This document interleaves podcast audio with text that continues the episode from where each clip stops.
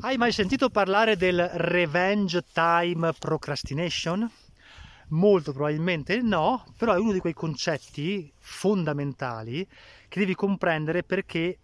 ti cambiano completamente la vita e spiegano molti dei tuoi atteggiamenti quotidiani che invece sarebbero inspiegabili.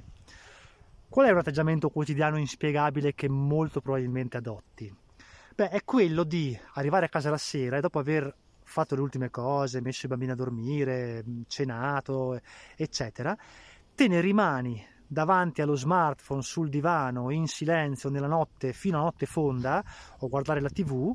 anche se dovresti andare a dormire, anche se sai molto bene che la mattina dopo ti sveglierai ancora più stanco del giorno prima e avrai incredibili difficoltà, non sarai in qualche modo produttivo, avrai magari mal di testa, sarai stanco tutto il giorno e poi quando arriva la sera di nuovo fai sempre la stessa cosa, non vuoi mai andare a dormire e procrastini il più possibile davanti ai social, davanti alla televisione. Perché questo accade? Perché non sei in grado di rompere questa, questa catena, questo circolo? Perché il tuo corpo ha bisogno di staccare la spina, il tuo corpo ha bisogno di un momento nel quale non ci siano input, nel quale non devi per forza rispondere agli altri, nel quale non ci sia qualcuno che chiede a cui devi per forza dare. E se questo tempo tu non glielo dai al tuo corpo o al tuo cervello, il tuo corpo se lo prenderà con la forza e quindi ti impedirà di andare a dormire la sera per riuscire ad avere un po' di tempo per se stesso, nella pace, nel silenzio, nella tranquillità, nella meditazione anche se vogliamo, perché quello può essere considerato un momento nel quale stiamo di fatto meditando e ci stiamo ricaricando.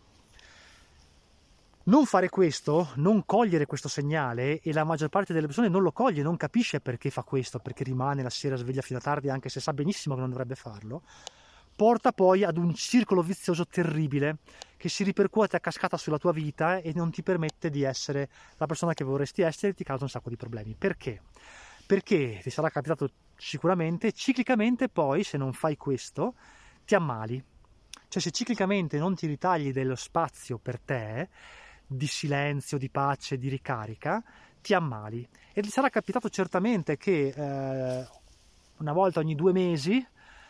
dopo questo reiterato tendenza a dormire poco e, e, e quindi a non essere riposato, poi ti trovi con due o tre giorni di spossatezza, magari due linee di febbre, magari un, una mancata voglia di fare qualunque cosa, sei giù di morale, non capisci bene perché, perché non sei veramente malato, ma ti ritrovi in una condizione nella quale appunto il tuo corpo ancora una volta si prende questo bisogno di riposo, questo bisogno di spazio, di tempo, di, di silenzio e ti obbliga a non fare niente, ti, ti, ti, ti sdraia e non puoi fare nulla. Nella,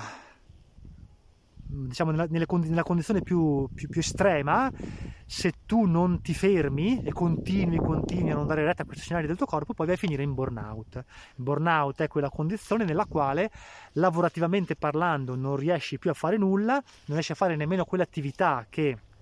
in qualche modo ti danno delle soddisfazioni e quindi ti ammali ed è il burnout una condizione quasi invalidante, cioè non riesci veramente a fare nulla, vorresti, vorresti fare delle attività, cerchi di farle ma non ce la fai, non ci riesci, il tuo corpo ti impedisce di farlo e questo è esattamente il motivo anche per il quale tante volte, quasi sempre, quasi tutte le settimane, quando arriva il weekend non hai voglia di fare nulla. Cioè non hai voglia di uscire, non hai voglia di pulire la casa, non hai voglia di fare la spesa, non hai voglia di vedere nessuno, hai solo voglia di stare in pace, perché è, ancora una volta è il tuo corpo a chiedertelo, è il tuo corpo a obbligarti a farlo. Quindi, prima cosa, non sei strano, strana, non sei pazzo o pazza se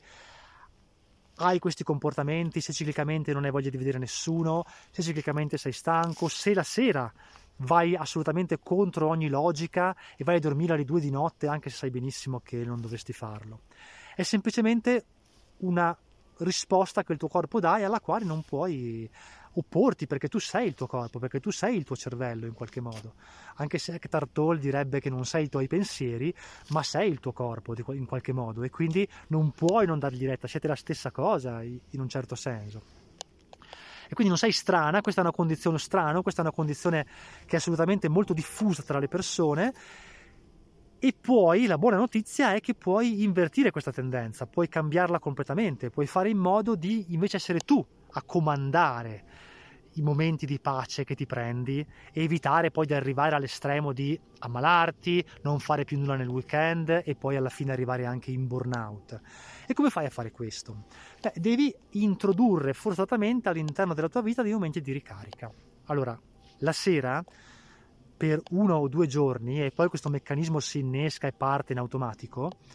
invece di rimanere davanti alla televisione a guardare lo, o, i, i programmi o guardare lo smartphone, eccetera, quando hai messo i bambini a dormire o quando è ora di andare a dormire o quando do, subito dopo cena, lascia il telefono oppure mettiti un po' di musica nelle orecchie e vai a dormire. Vai a dormire presto, vai a dormire alle nove, alle otto e mezza, alle nove. La mattina ti sveglierai presto, i primi giorni no magari, ma col tempo incomincerai a svegliarti presto e avrai magari un'ora, un'ora e mezza, anche due ore di tempo al mattino presto per fare un sacco di cose e soprattutto per farle nel silenzio. Potrai fare colazione con calma, assaporare piano il tuo caffè latte con il pane del giorno prima, questa è la colazione che faccio io, caffè latte e pane secco del giorno prima. Potrai leggere un libro, potrai andare a fare una passeggiata, potrai guardare l'alba dal tuo terrazzo, potrai fare due passi sul mare, potrai fare due passi nel bosco se lo vorrai, potrai portare fuori il cane con calma, potrai, se hai bambini che si svegliano presto come, come li ho io, stare con loro, giocare, potrai anche lavorare se vorrai lavorare la mattina presto, però sarà un tempo di qualità meraviglioso perché sarai immerso nel silenzio. Poi ritagliati questi momenti in pausa pranzo. In pausa pranzo non andare con i colleghi a parlare ancora di lavoro, a sparlare alle spalle degli altri, a rimanere all'interno di quell'ambiente. Vai anche solo mezz'ora a fare due passi lungo il fiume, in città, vai a guardarti le vetrine, entra in una biblioteca, leggi due libri, fai due passi al parco, sediti su una panchina, stai in silenzio, ascolta gli uccellini, guarda il cielo, guarda le nuvole, fai delle attività nelle quali ti puoi rilassare anche solo mezz'ora in pausa pranzo. Il top sarebbe andare a correre, ad esempio, o andare a fare una passeggiata molto veloce, perché così ricarichi anche energeticamente, ti senti meglio, sei più forte anche fisicamente. Ma ritagliati questi momenti perché sono fondamentali e anche nel fine settimana non sei costretto per forza a frequentare delle persone, puoi andare a fare un giro da qualche parte nel silenzio, puoi stare nel silenzio della tua casa, puoi pensare di frequentare solo le persone con le quali stai veramente bene, puoi imparare a dire di no a tutte quelle attività, a quelle persone che invece sono tossiche, che non vuoi frequentare, e in questo modo il tuo corpo si autoricaricherà e non arriverai più a quei momenti nei quali, eh, come dire, si prenderà con la forza il tempo necessario per ricaricarsi indipendentemente dalla tua volontà. Ecco, questa, questa terminologia inglese, no? Il burnout forzato, il, no, non è, scusate, il burnout forzato è il, il, il revenge time procrastination, no? Cioè riprendersi il tempo procrastinando. Eh, non mi piace perché non mi piacciono gli inglesismi, siamo in Italia, abbiamo una lingua meravigliosa che è l'italiano, quindi usiamola, però è un termine che ricorre spesso anche nei libri di psicologia, soprattutto nei libri americani, e quindi è un qualcosa che spero attraverso questo video averti mostrato che, se tu lo comprendi, spiega tantissime situazioni nelle quali ti trovi, tantissimi comportamenti che apparentemente sembrano inspiegabili ma che di fatto hanno una spiegazione, e quindi che non sei strano e sono atteggiamenti che riguardano tutti e che devi semplicemente imparare a governare. In, soprattutto in contesti come questi vale la regola principale della nostra società, cioè se tutti si comportano in un certo modo, se tutti fanno qualcosa all'unisono, se tutti pensano allo stesso modo,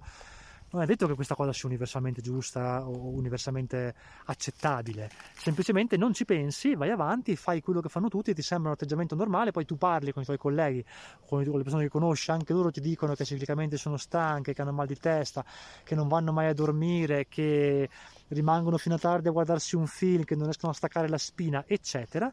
E ti sembra di far parte di un gruppo che è obbligato a fare questo, ma non è così, puoi cambiare la tua vita, puoi cambiare il tuo atteggiamento, il tuo modo di fare e quindi introdurre invece delle